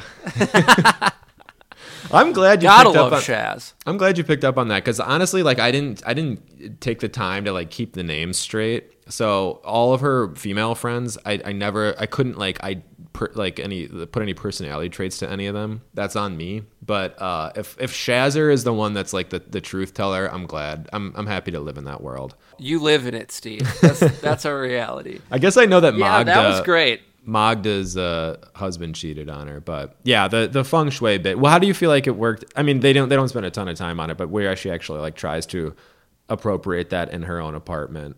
Well, you can leave the the broader conversations about like has the West cannibalized the idea of feng shui, but I would say in terms of how lighthearted it was invoked, I thought it was pretty pretty well done because I had the feeling that the author was having a laugh at Bridget Jones and Jude Yeah. for I mean, they were made to be asses. They they trivialized the concept, they commercialized it, they used it absolutely baldly for their own designs, and it was played for laughs. So I think it was used, you know, pretty sparingly. It was a dose of salt, and um, I, I thought it was good. I mean, we had it, it was funny. That's what it was set out to do, and I think it succeeded. That yeah, feng shui never made it into the uh, 21st century, at least in our popular culture. I would say like um, its own. It, it kind of. It, I think minimalism. And yeah, the, maybe the con- the concepts did. the The Yes. term is yeah that that I, the term itself I associate with the 90s in our in our popular culture. That's a good point. a shallow understanding. That, that was the nineties. Here's something that did make it into the 21st century, but I associate with a lot with the 90s is nose jobs. yeah, you don't see that much anymore. I mean, so y- it- we're much we're we're. You'd be into, like, shocked, a- uh, listener Vince. Everybody who's who's hearing my voice right now, do yourself a favor and just Google the words "famous nose jobs," and you you would really be surprised at some of the images you see. And I, I don't I'm not I'm not a I'm not a boomer on Facebook here where I believe everything that I read on the internet, but just just do yourself a favor and it's it's some interesting looking. The the one that I associate the most, I mean, it, it's very cursed to say. Uh, he has been canceled and deceased for a while now, but Michael Jackson, I think that's like probably the nose job that sticks out the most in my mind, and that originated most famous Joe's job of all time for sure. in the. I don't know if it originated in the '90s, but it, it was popularized in the '90s. So um, yeah, nose jobs in general, I feel like are a very '90s thing. Clearly, still happening today, but um, I don't know if you have any notes on that. I remember watching Seinfeld, and there's like three different episodes that feature nose jobs. That's a great, a- great point. And I'm like, even a, as a kid, I was like, is this a problem I'm going to have to confront as an adult?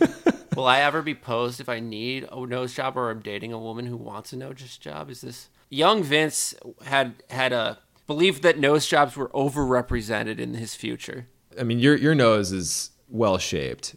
If anyone was going to think about a nose job, it's your boy here. But Oh, Steve, you a I'm Roman not- I'm- profile. I'm prone to a self-effacing humor, but that is the characteristic that is most prominent on my face. But so yeah, the nose job is is a '90s relic that still lives on, but I associate it with the 90s. The big one, the one that I love the most, um, the mention, and this happens, it's a little bit covert. Maybe you didn't catch it, maybe you did.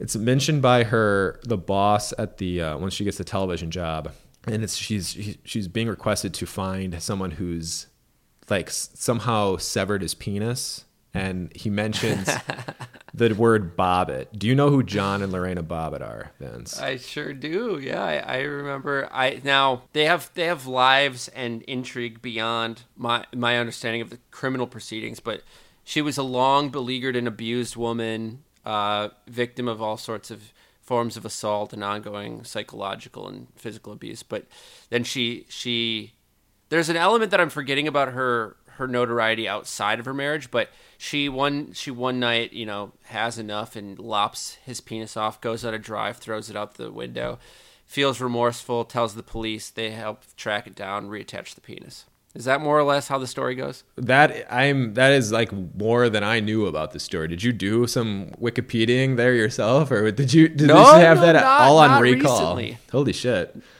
Okay, was- so I- not only do you know did you notice it in the book, but you have the entire rundown. So well done by you, always being ready. But uh, yeah, that so that I mean the way you you the way you kind of outlined it, it is like it's it's an incredibly dark story. My what my memory of from the '90s is is it just getting memed to shit all over late night TV and anywhere else. Honestly, I don't remember when exactly this happened in the 90s. I'm just gonna guess that it was mid to you know like 95, 96 in that range. I might be off by a couple years. Whatever the case is, I was like right around the age where I was like starting to hear like my my uncles or like people in my family like joke about it and like being kind of scandalized and like not and I and I didn't know like that I later in life found out about all the horrific things that she that Lorena was um subject to and like kind of what would motivated her but just like the story in general was so sensationalized uh, in like the media in the 90s um, that just i was that was like a real like oh my god i f- totally forgot about that because that has i haven't heard the word Bobbitt in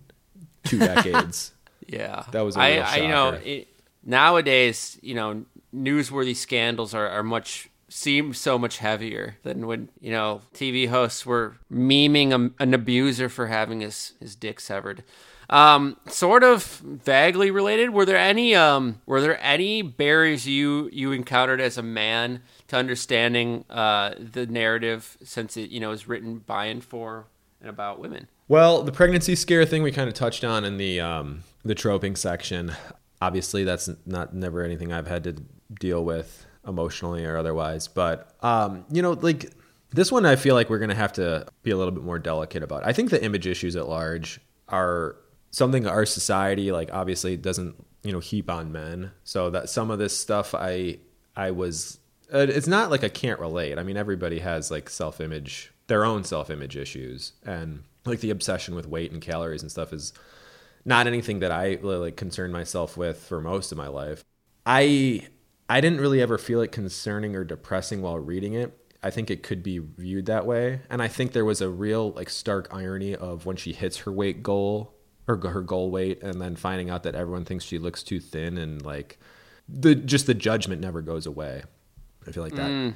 You know that that might be the thing, and then I don't know. Do you do you have anything to say about that? I got uh, one more other big one, but No, uh, I mean, I you've you've said you, you've done a good bit of discussing on it, and I think yeah, I, that, that's it's apt to bring up because you know it was more of a because I've I've been educated, you know, as as someone who grew up through the mid to late two thousands, that like educated about that and the harmful effect it has on women. Uh, so it didn't really come as too much as, of a surprise, but you know, very stark and very centrally on display for sure.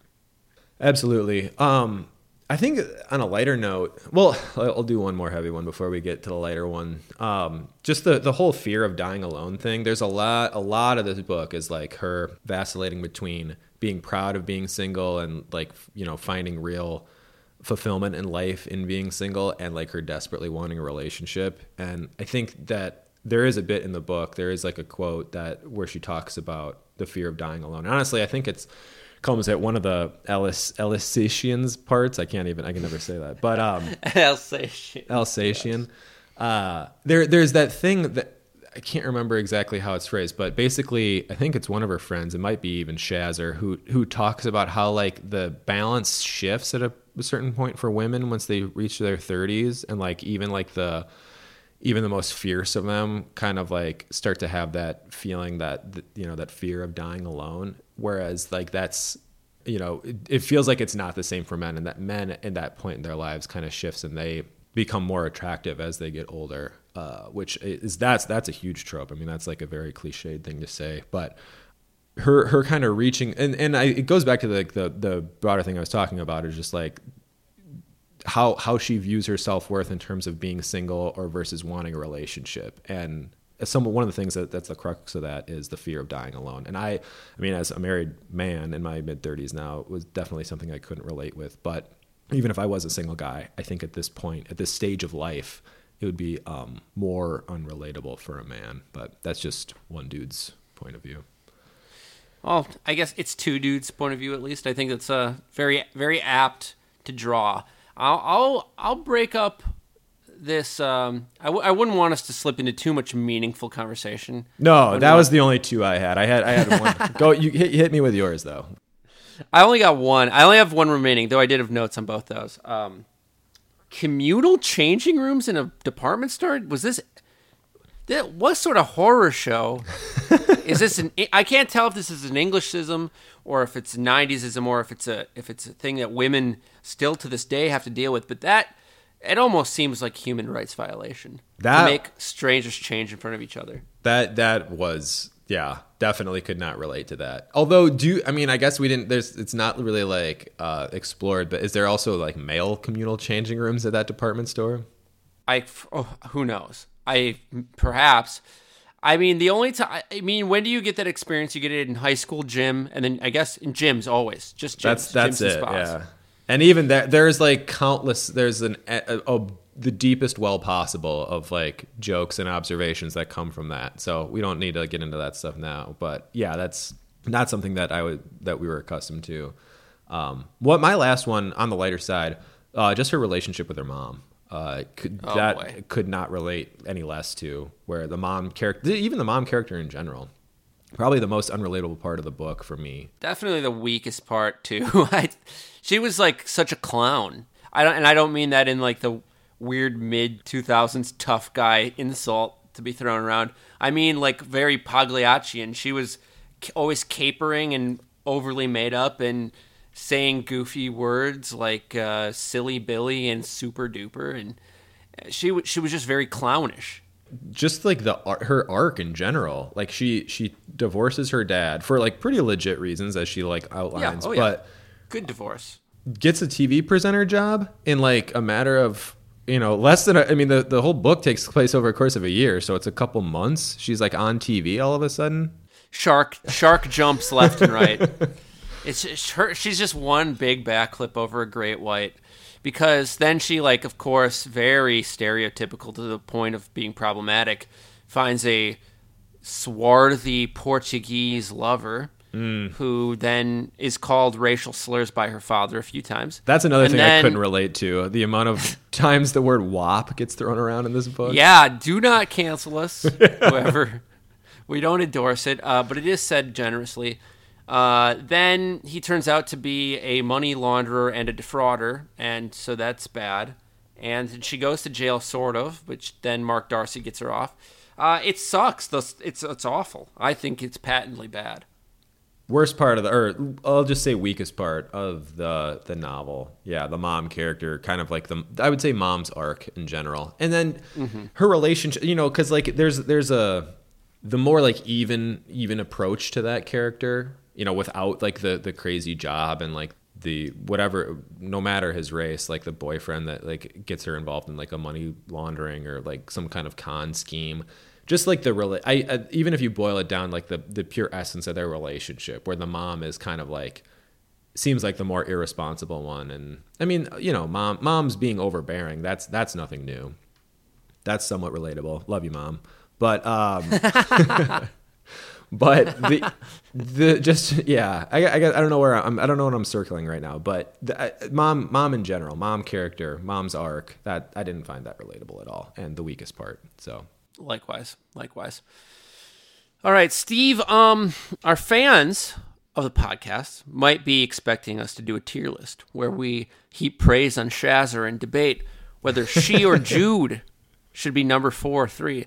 Uh, but we're not doing that. We're not going to do. We're not going to do a tier list. What we're going to do instead is one of the most exciting titles, not only in our show but in all shows. We're calling it Two Guys, a Girl, and a Turkey Curry Buffet.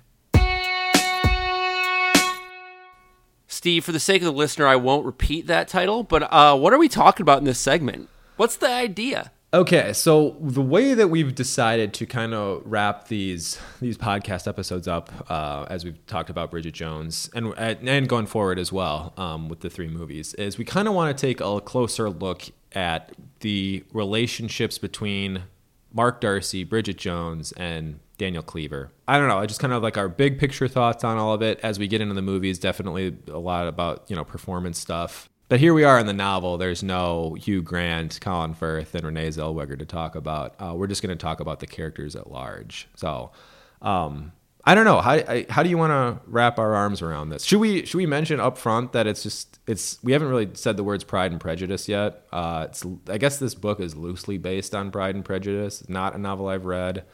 Um, but the the most distilled version of it is like the guy she's in love with is charming, but turns out to be a jerk the guy she actually ends up with seems like a jerk, but turns out to be a good guy. Do you have any other Pride and Prejudice thoughts you want to add to that? No, only that that was a very succinct and apt description. I think, uh, yeah, I, I think it, it pretty clearly was the, um, I mean, with the nod to Darcy, the Darcy character transcending both texts. I think it was pretty clearly done as a, you know, as many novels are a modern Hamlet or a modern Othello. This this being mm. a hmm. modern Pride and Prejudice in some ways.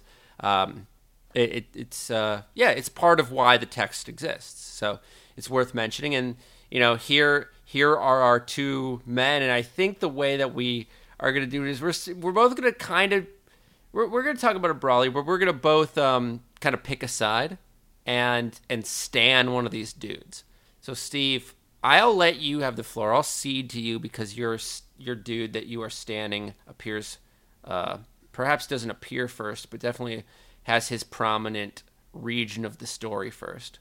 Sure. Um, okay, so I'm I'm standing for Daniel Cleaver in this section. Now, some might argue that this is a, a an, a more uphill climb than Darcy, but uh, let me assure you that there are some maybe not admirable qualities to him, but there is there is like a charisma and charm that he exhibits that Darcy is lacking extremely. Now, I laid out at at the at an earlier part of this podcast that I really see that these two characters are a representation of how the the novel, the book, the author, whoever, however you want to phrase that, um, views the the two ways that you know you can have romantic relationships in this world is being single, not committed to anyone, versus being in a committed relationship to one person. Now, the Daniel section of the book um, is extremely exciting. I mean, it starts with that that great flirtation, as Vince pointed out, uh, in his O scene, where the, you know the she it's it's clear that she has a crush on him at first. We don't really know anything about this character at that point. He expresses interest in her through this like text message flirtation she is like extremely excited by this, you know, and then spends a lot of time thinking about how to react, how to respond. And honestly, like this is one of the things about single life that is like also gives one extreme anxiety, but is also gives one extreme elation because when that that feeling that you get when the person actually does respond positively to what you want to happen or does like make that come on to you or does respond positively to your come on those are the things in life that are like like worthwhile and like sometimes lead to terrible outcomes but sometimes lead to great things. So whatever the case is that moment is great. And he exemplifies that moment uh, in my mind. Those are my opening statements but you know it, it's it's quickly downhill for daniel after that. But that's if, if you're looking at like if you're trying to go big picture positive on daniel that's how i feel about him. He's funny. He's charming. You know he's he is uh, charismatic and likable. As you've said he has some hilarious one liners so you, are you're even now you're even starting to like venture into the things that I don't like as much about him.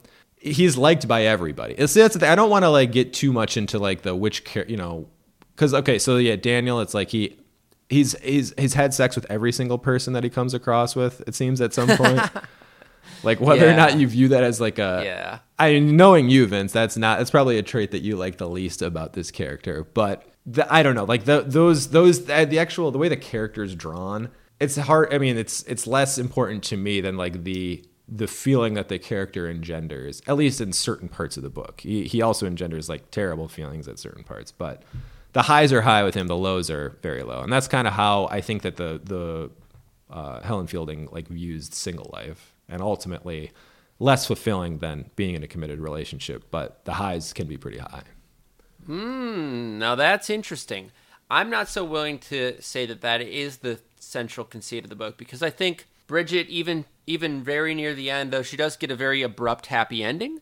I think she pines after those days with Daniel, even even late into the game, and I think we're meant to understand that um, you know personified in Daniel that there are some real ugly parts of it, per- perhaps the most ugly parts that you might be able to experience, but uh, there is an indelible fun that goes along with it, an excitement, a crass thrill to being single that that keeps pulling you back even even later into life, and um, I think it's a really good. Uh, I think it's a really good take that he stands in for the single experience. Let's talk about him, the man, though. What do you think about this line? I'm going to hit you with this. Again, content warning. Men want an ass that they can park a bike in and set a pint on. Charming or appalling? So the way the way he talks to her is a is another big like problem I have. Like he has that bit about like, oh, here's here's a diet idea for you. Like, why don't you only eat when people buy you food? And so like at first you'll be like you'll be like slightly overweight or whatever you are at this moment. But as you go longer, you know, you'll lose weight and then you'll start getting more dates and then you know, like as you eat more, you'll gain more weight, get less, da- you know, and th- that whole thing. And she's like very, very put off by that. Like that's an asshole thing to say to someone that you're dating. And uh, the thing that you, the way you described, I mean, I don't know, like the whether or not the line is good, uh, the the way he talks to her, the the fact that he said it to her, um, like is off putting. Yeah, I'm I'm so I'm taking a little bit of an attack dog position. Defend your boy. Uh, if you're gonna if you're gonna pick the funner character, you have to deal with these sort of barbs. Oh, that's it's it's all fair. How about they're sitting on the couch watching cricket for the third weekend in a row, and he's casually, I wish I could remember, fiddling with her nipple, I think is the way that she writes it, as if it were a TV control. Uh, what do you think about this behavior? Is this, have you ever done this, Steve? Is this, This is- normal? see, I didn't really find this to be as like a sexual like violation. I I kind of like read that as like two people who are so th- that is a move that you do with someone that you're it's still they're not they're maybe not in like the the very like throes of the honeymoon stage, but like sex is still like a very very like central part of that relationship the way she's describing it, it's you know she's annoyed that she's not doing something more fun. But I, I think I don't can't remember what part of the book that is, but it, it makes me think of like oh if only we were like laying in a field somewhere and she was in a flowy dress in the middle of summer. But no, we're just Yeah, I, I meant to I meant to give him a, a light spanking, not send him to the gallows. I think I more thought of it as it's just sort of a general blase, sort of like big dicked energy that he flows through every scene with, where he acts, where he just throws himself over the scene, and I th- I think that's just a, a a trait that he exhibits very frequently. It's always about him, and if it amuses him to play with her nipple while she watches while he watches cricket, then so be it. You know. C- Can I step in and talk about Mark Darcy for ten seconds, Steve? If it's not too much trouble. please. Uh, what I'm not going to do. Let me start by saying that I'm not going to be like, oh, he's so good for her. He's a stabilizing force. You know, that's boring. I don't think anybody wants to hear about that. Yes, obviously, he's he's a good person, human rights lawyer. Uh, goes well out of his way to do some Dick Tracy like tracking down of Julio in Portugal. That's wild. I'm glad they kept that off screen. Uh, but I, I'll say this: I'll say he's undercredited for his sharp wit, and I would I would say he's genuinely funny. Bridget has very few moments where she actually gets the better of a conversation. Typically, she mumbles and says chud, dur, duff, and then farts and then is made an ass of. But whenever she and Natasha square off, Natasha being uh, Darcy's girlfriend for the majority of the novel, uh, she actually kind of gets some good one liners out, typically about pop culture and sort of like standing up for her love of blind date. And whenever she does this, Mark Darcy is always like gives her a wink and a nudge and a laugh and, and is sort of on her side. I think um, I think that's very cool. I, I like how Darcy calls out how snobby and conceited his his girlfriend Natasha is from time to time. I I find myself perhaps um, with with ample critique inbound toward me. I find myself relating to Mark Darcy a bit more. You know, I, I say things that I think are funny and entertaining that aren't always. I find myself thinking it's good conversational contribution to, to take an informed stance or maybe a pseudo informed stance when reality I come off as frightfully boring perhaps. And and these things made him very relatable for me and I think relatable in a way that was uh, more ultimately likable than than Daniel Cleaver. Now, it is it's unfortunate he doesn't get all that much screen time, honestly. Um, or I guess it would be page time.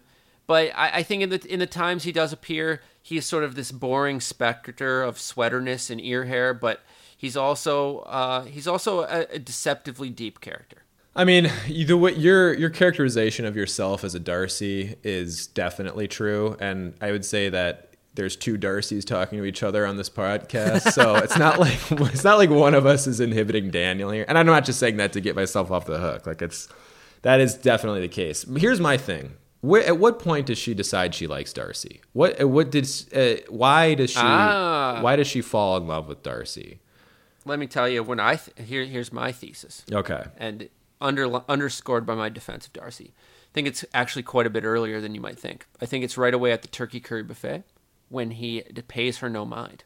Oh, well that's I mean that's a huge that, that's something that we haven't really discussed in this book, but like the the courtship ritual of like not paying any attention to the person that you're trying to get the attention of is that like a tactic that you ever employed i don't know maybe i employ i probably no, employed it no, I, unwittingly i think any any listener of the oc podcast knows my inability to read signals uh, is is legendary um, so you know, to any women out there who, you know, your signals weren't read or I, I seemed like I was aloof. It was just me uh, not knowing what the hell I was doing. But um, so many mended hearts all of a sudden. but my point is, is like, okay, so you might be true. You that, that might be correct. That's not him like, ex, you know, exemplifying any personality trait or characteristic that makes him likable. No, Oh, it's not. Oh, so, but maybe it is. I, I don't know. In in a book filled with fawning, flirtatious behavior, uh, maybe a little bit of aloof is exactly what the doctor ordered. Maybe I I don't know. My uh, so okay, so you could say that's where it happened, but in my mind, like let's like lit- like in a, from a, a literal standpoint, where does she decide? So she breaks up with Daniel, and then there's the the thing where she he's like inviting her to the Ruby wedding and she doesn't want to go and then her dad calls and he's like oh you got to go to support me and she goes and then he asks her out like there's just he never does he, he doesn't he doesn't have any characteristic or trait that i think that she was actually that she finds appealing it and i'm not no, saying no, like she's I, I think you're right i think um i think ultimately she likes him because he likes her and you know how many how much has the wheel of human progress turned?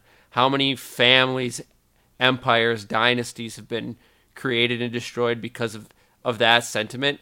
I like them because they like me, but we don't we don't need to discuss it. What what I'm more interested in is like defending him as a character given that he has so much less material to work with than Daniel. Uh, I yeah. find it to be an inspirited endeavor just because for all of his bells and whistles, I think Daniel is a fairly not shallow just in the way that he's obviously a shallow man, but shallow in that you know he's a one-trick pony. He does what he does. He philanders, and he's damn good at it. But I, I found Darcy to have some interesting properties.